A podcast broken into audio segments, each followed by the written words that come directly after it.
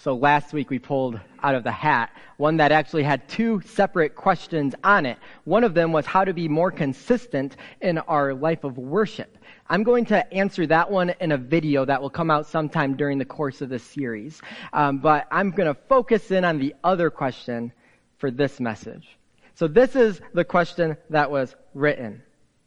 How do you, how to separate the following of Jesus, maybe not specifically religion, but Jesus, from the current political climate. Let's pause and take a drink. This message comes with a disclaimer, which means you know it's going to be good. As we wade into the message today, there is a high chance I may say something that you just don't flat out agree with, or that I might even somehow, what I say might offend you. That is indeed the nature of any time anyone talks politics, isn't it? So this is my encouragement. Hear my heart on this message. Hear my heart on this message. Remember, I care deeply for each and every one of you as God's people. And this message is just as much for me as it is for all of you. It's for us. And frankly, if I'm not pushing us at least a few times throughout the year, I'm not doing my job. So I'm just seeking to be faithful to what was before me. So if there's anything that hits you in the gut, oh, you know, gut punch, pay attention to it. Notice why am I feeling this way? Maybe there's something going on there, right? For us to have a reaction. There might be something there. Don't just dwell on the offense, but rather ask God to reveal if there is any work for you to do in and around that area. Please also don't hear what I'm not saying. I can't cover all our bases today. This could be a year long series after all. But instead, listen to the heart of the message. Is that something we can agree on today? Is your interest piqued? Slightly terrified? Bring it on. Great. If you're ready, say, I'm ready. ready. All right, 75%. Let's go. 2022. Fun times, right? What a few years it has been. You do not need me to paint a picture of everything we've had to wade through over these past few years. Division, increased polarization, and so much anger. People are so angry. Have you noticed? So, so angry about what? Everything. Just angry to be angry. Did you notice? People hardly even say good morning anymore. What do they say instead? Morning. Morning. It is morning. Morning. Morning. Is it a good morning? No, it's just morning. Because nothing's good anymore because it's 2022. And oh, the joy of politics. The left is going like crazy left. The right is going like crazy right. And those in that big gap in the middle are just wondering what the heck is going on.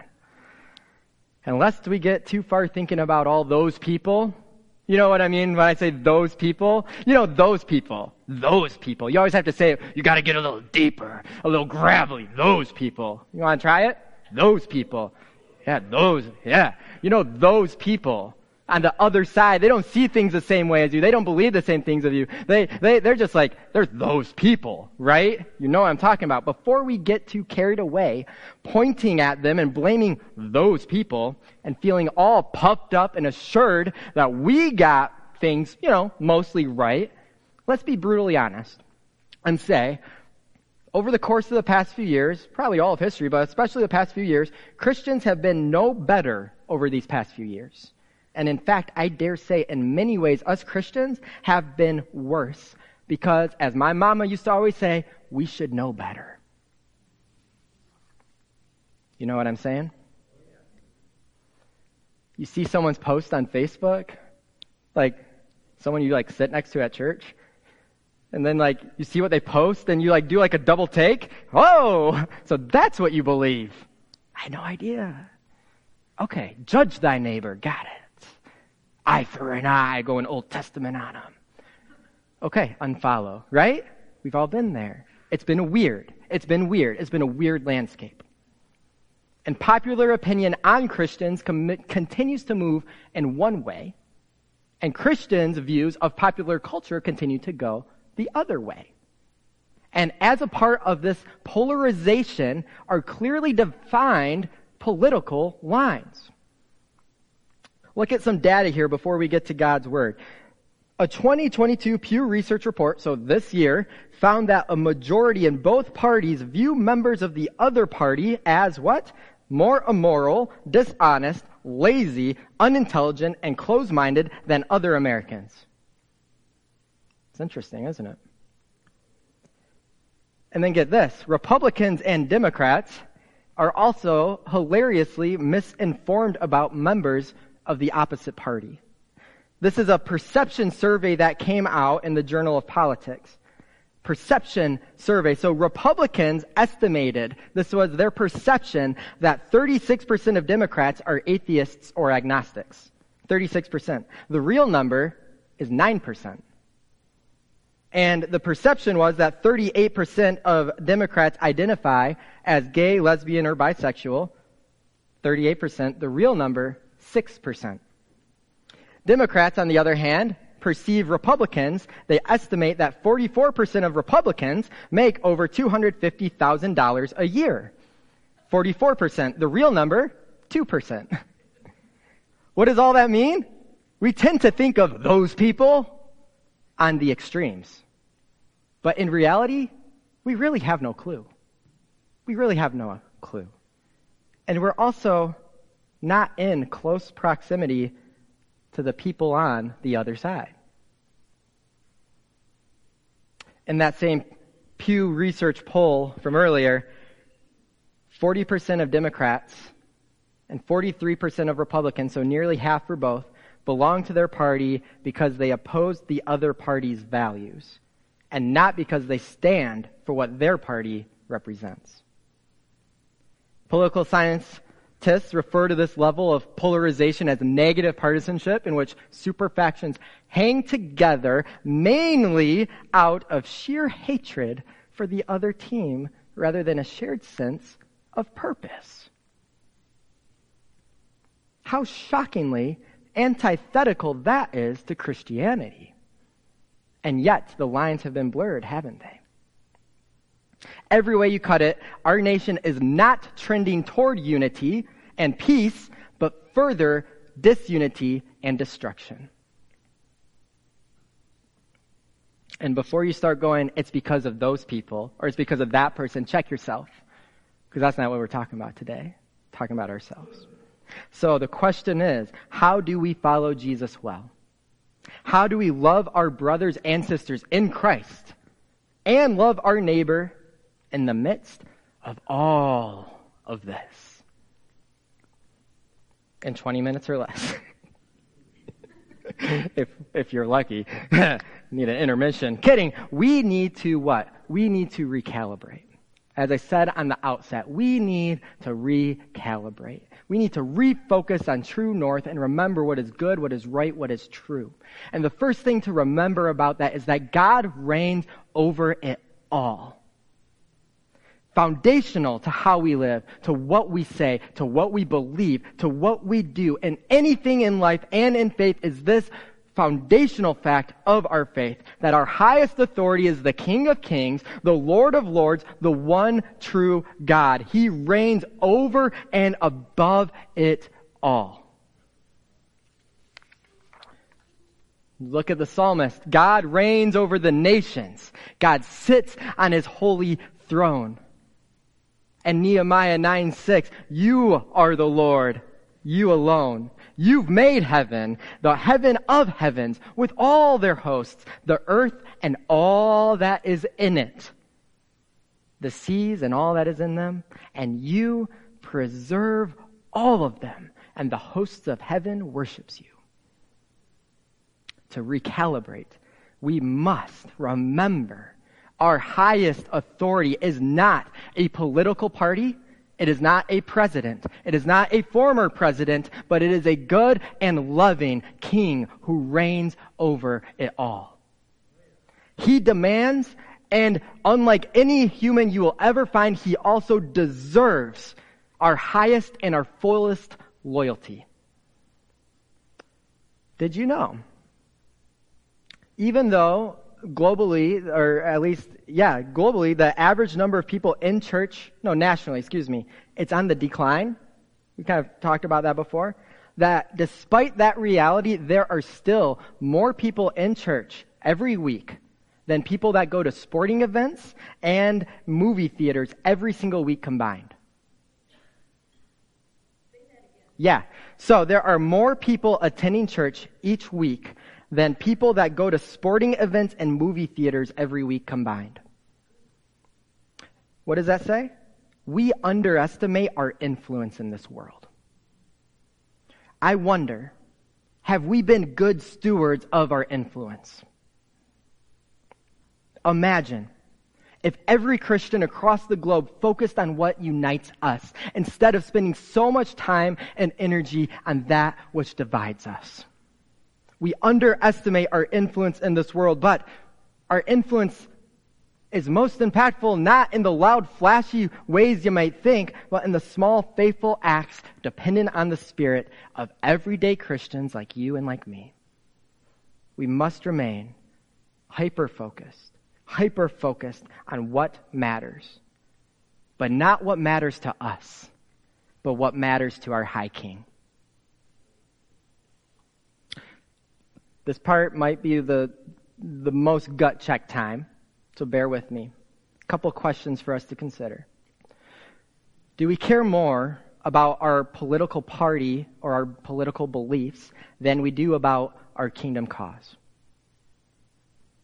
And you as you sit there and you're thinking about this question, I would say almost all of us would say, well, no, of course not. Of course not. No. And yet, we need to be honest that there is a disconnect often between what we say and what we do. So let's ask it another, another way.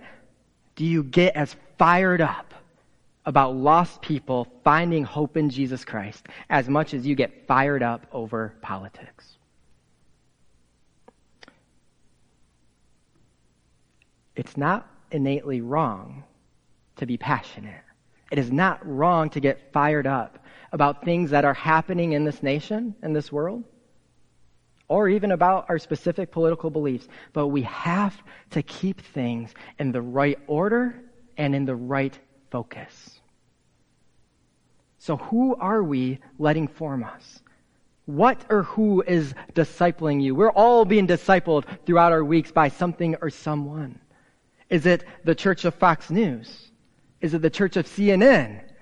Got both sides, so wherever you are. And in the middle, you're all. Or is it the church of Christ? See, are your opinions being formed by political commentators more than they are being formed by the true Word of God? In many houses, the news is on every single day, but the Bible stays closed in many houses, church falls into an optional add-on category, but catching up on Facebook is a daily necessity. Who or what are we allowing to form us?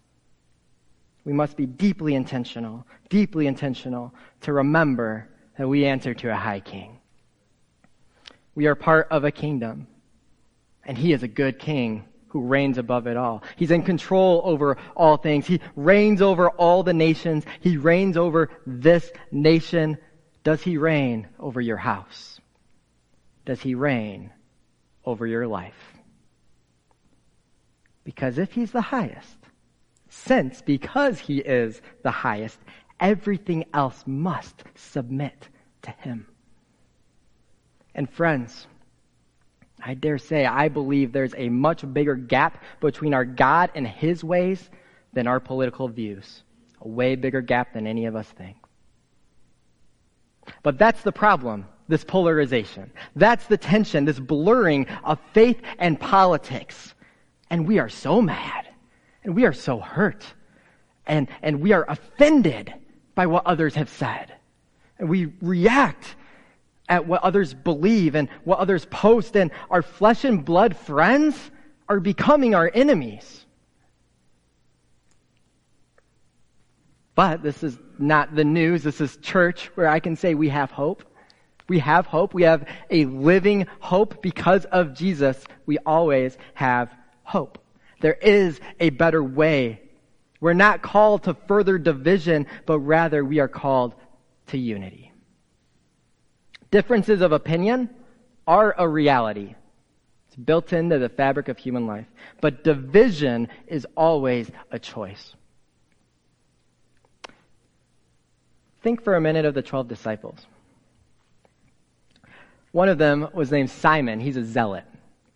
The zealots worked actively to overthrow Roman rule. They were very anti government, okay? who else do we have? We have Matthew, the tax collector. Matthew, who, who, if you know anything about tax collectors, no one likes tax collectors. They work for the government. He's collecting money, often uh, in, in not the best way, for the govern- government. So you have Simon and Matthew at complete ends of the spectrum politically, yet they were friends. They were united in Jesus because their ultimate loyalty was in Jesus, meaning everything else fell underneath that as they submitted to that. Do you think those two occasionally disagreed? Yeah, I'm sure they disagreed. I'm sure they disagreed. But they didn't allow their disagreements to lead to division. They stayed focused on what matters. This next quote I found quite thought provoking because I believe that this has been a shift that's happened more and more and more recently that communicates to us now. We should feel more at home with people who share our faith but not our politics, even more than people who share our politics but not our faith. If not, then perhaps we're rendering to Caesar what belongs to God. Isn't that interesting? We can disagree and still love one another if we are willing to put in the work in the midst of differences, in the face of polarization, this is how we are called to live. Look at the words of Paul to the church in Ephesus, Ephesians 4, 1 through 6. Paul writes, I therefore, a prisoner of the Lord, urge you to walk in a manner worthy of the calling to which you have been called. How? With all humility and gentleness, with patience, bearing with one another in love, eager to maintain the unity of the Spirit in the bond of peace.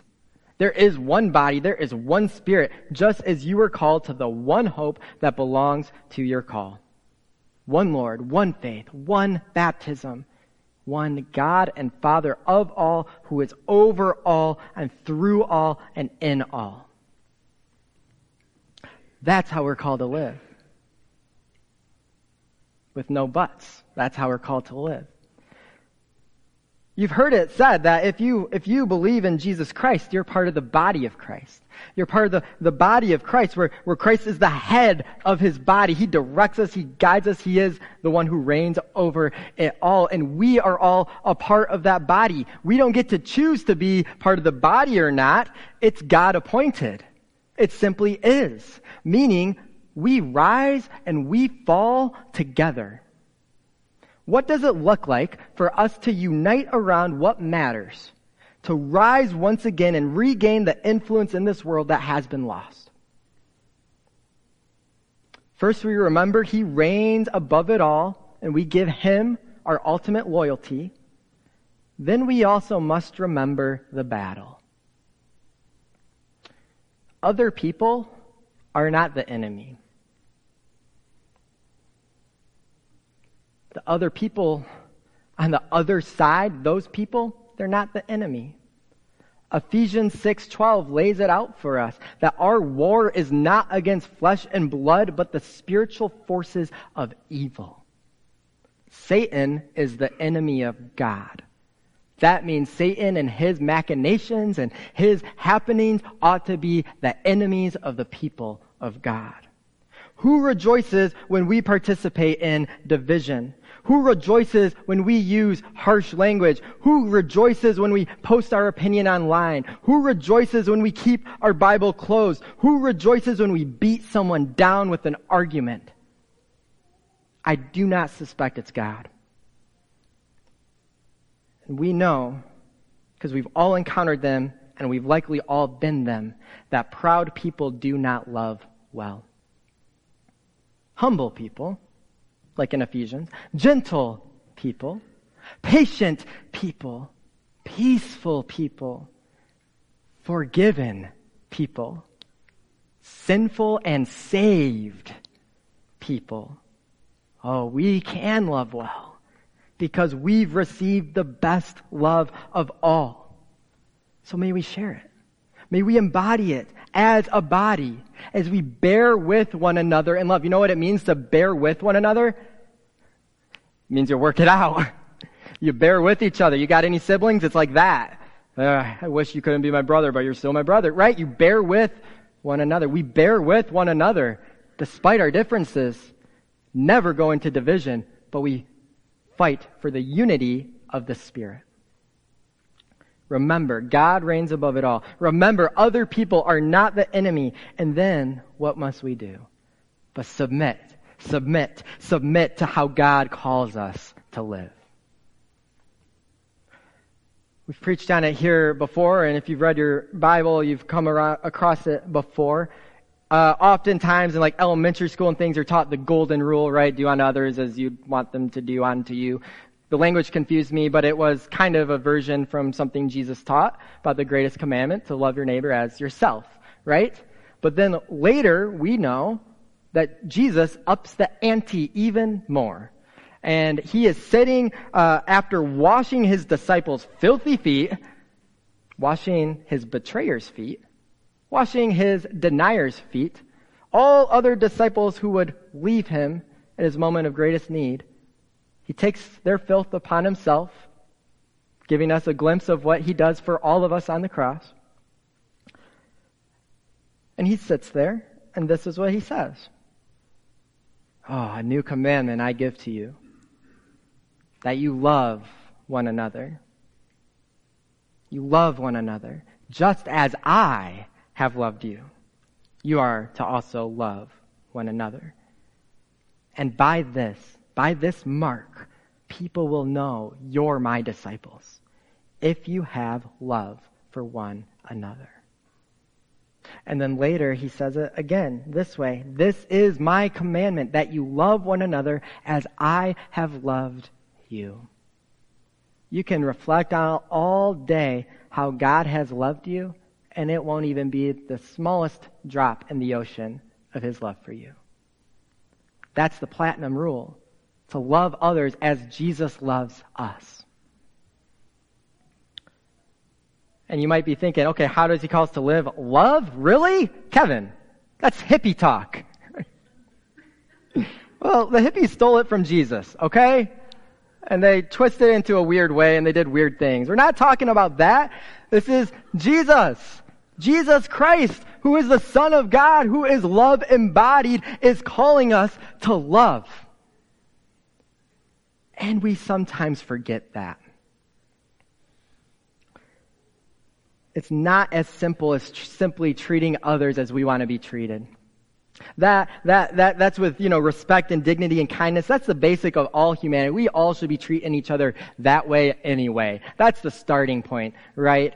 But as Christians, the sacrificial, sacrificial, extravagant grace of our Savior is the type of love we're called to live into. That's how we share it. That's how we stand out. That's how people know that we are different. Not by our opinions, not by our judgments, but by our love. As you read scripture, there's a great paradox. Jesus actually is an embodiment of a lot of fascinating things, and one of them is that Jesus Christ, the most righteous to ever live, that also means the most right person. He was always right. He was never wrong, right? This is Jesus Christ, the most righteous and most right person to live. He was also the least judgmental. Now, this is a paradox because we're like, wait, He's also the one that will come to judge the living and the dead. And yet, when he dealt with people here on earth, he's the least judgmental. He met everyone with love. Think of the woman who was brought before him in sin, and they say, penalty is to stone her to death. And what does Jesus do? Let he who is without sin cast the first stone. Slowly everyone walks away. Him, the only one worthy to judge her, says, They condemn you? No, neither do I. Now go and sin no more. The most righteous and most right person was the least judgmental. You see, Jesus showed us a more excellent way. A more excellent way that Paul captures for us in, in 1 Corinthians 13. And if you've been to like a million weddings, don't just like glaze over during this, because this is good stuff, man. This is good stuff. Paul is writing here. If I speak in the tongues of men or of angels, but I do not have love, oh, I'm just making noise. I'm just a resounding gong or a clanging cymbal if I have the gift of prophecy, if I can fathom all mysteries and all knowledge, meaning I can do all these amazing things, even in the name of God. But if, and if I have faith that can move the mountains, but I do not have love, I am nothing. And if I give everything I have, if I'm incredibly generous in all other ways, if I give everything I have to the poor, if I give over even my body to hardship that I may boast, but I do not have love, I gain nothing. Love is patient, it's kind. Love does not envy, it does not boast, it is not proud, it does not dishonor others. It's not self seeking. It is not easily angered. It keeps no record of wrongs. Love does not delight in evil, but it does rejoice with the truth. It always protects, it always trusts, it always hopes, it always perseveres. What is Paul describing? He's describing the more excellent way of our highest king. This is Jesus personified. And it's how he calls us to be. Without these, we are nothing. Without Him, we are nothing. In a broken, angry, hurting world that is watching us at all times, without these love, we are nothing. But with love, God, in the power of His Spirit, goes to work. And then we get to see what God is going to do. So we must posture ourselves to be loving, to receive it better, and to share it better. Passage in Ephesians 6. Be angry and do not sin. Yeah, that's easy. Be angry and do not sin. Do not let the sun go down on your anger. Let all bitterness and wrath and anger and clamor and slander be put away from you, along with all malice. Be kind to one another, tenderhearted, forgiving one another as God in Christ forgave you. If anyone says, oh, later, another passage, 1 John 4. If anyone says, I love God, but hates his brother, he's a liar. For he who does not love his brother, whom he has seen, cannot love God, whom he has not seen.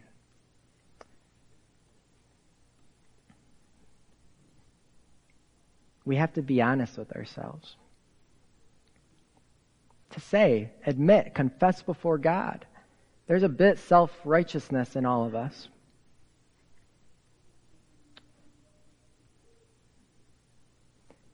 But to make a difference, to stand out, to influence, to allow God to go to work, we have to rise above the noise.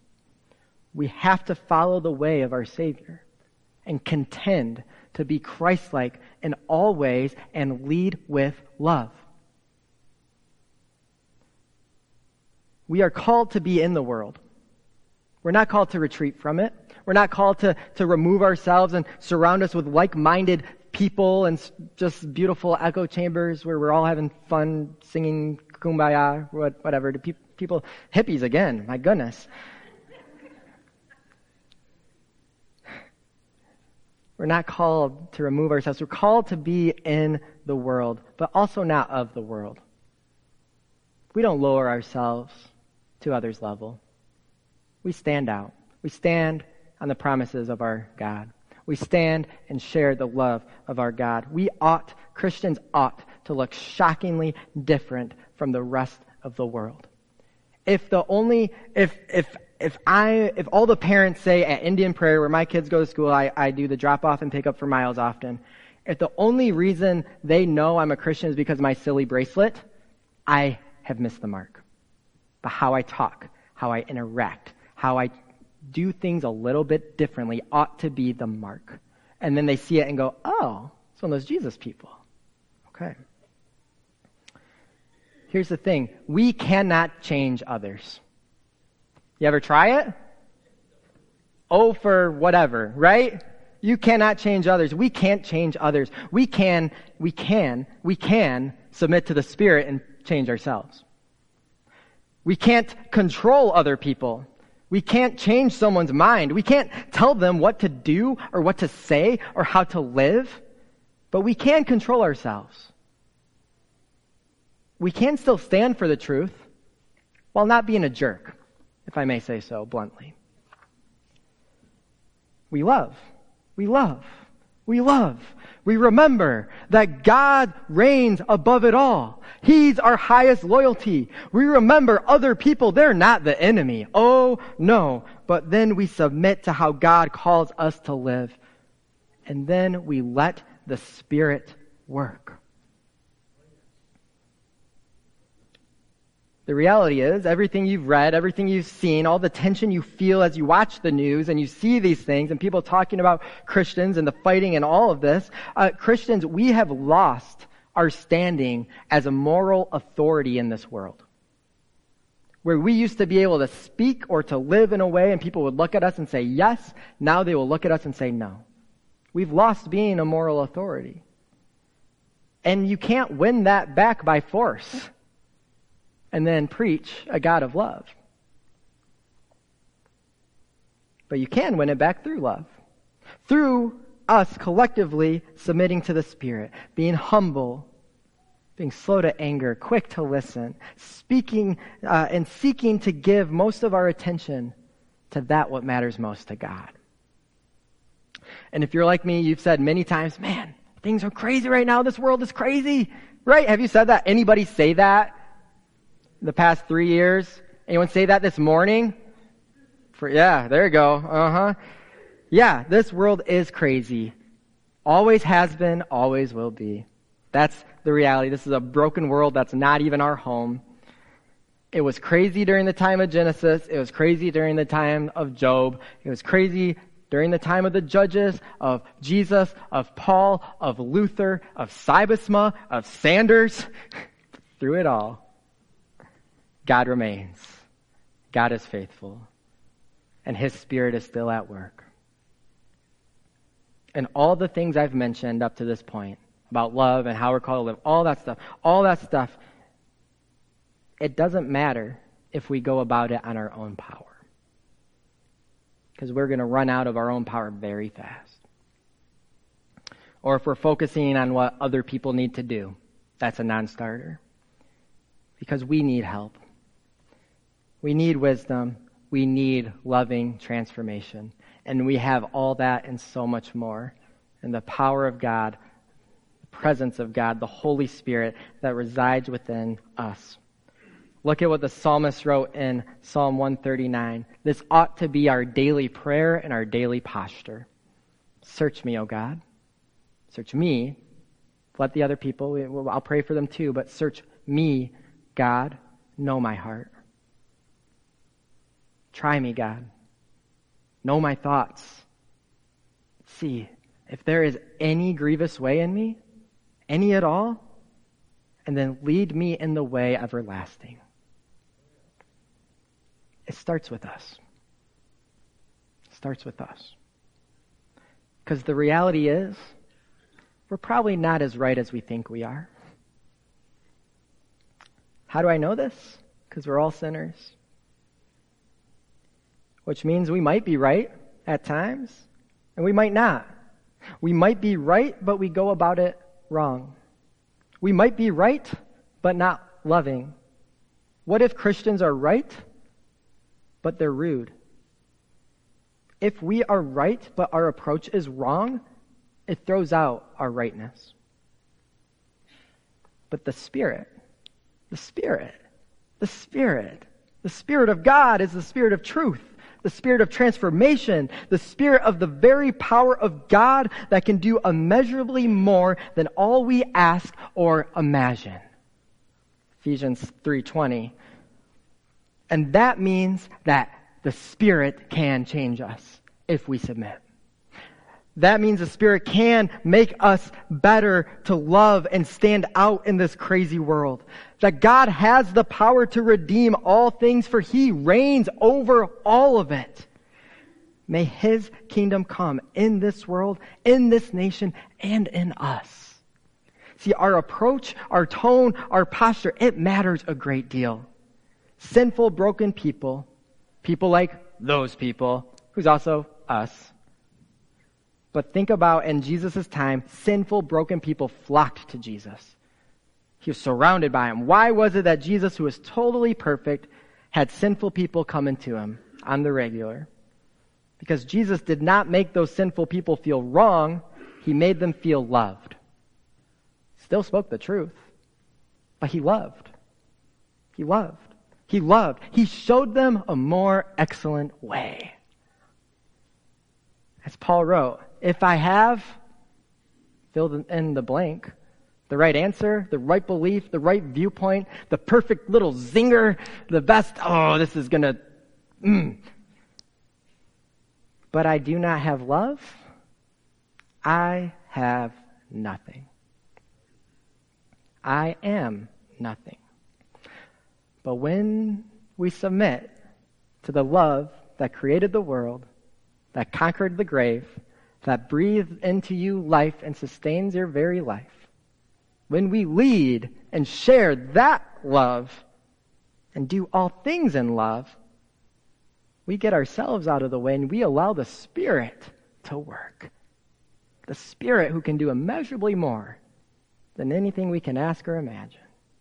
So remember your highest allegiance. It's to the God who rules and reigns above it all. Remember, you have more influence than you think you do. So remember, as you live out that influence, how we, as Christ followers, are called to live. To love God, to love our neighbor as he loves us. And as we do that, we may allow God to change the world as we posture ourselves into a more excellent way and that way is the way of Jesus, the one who conquered the earth with his love. In the name of the Father, Son, and Holy Spirit. Amen. Let's go to God in prayer.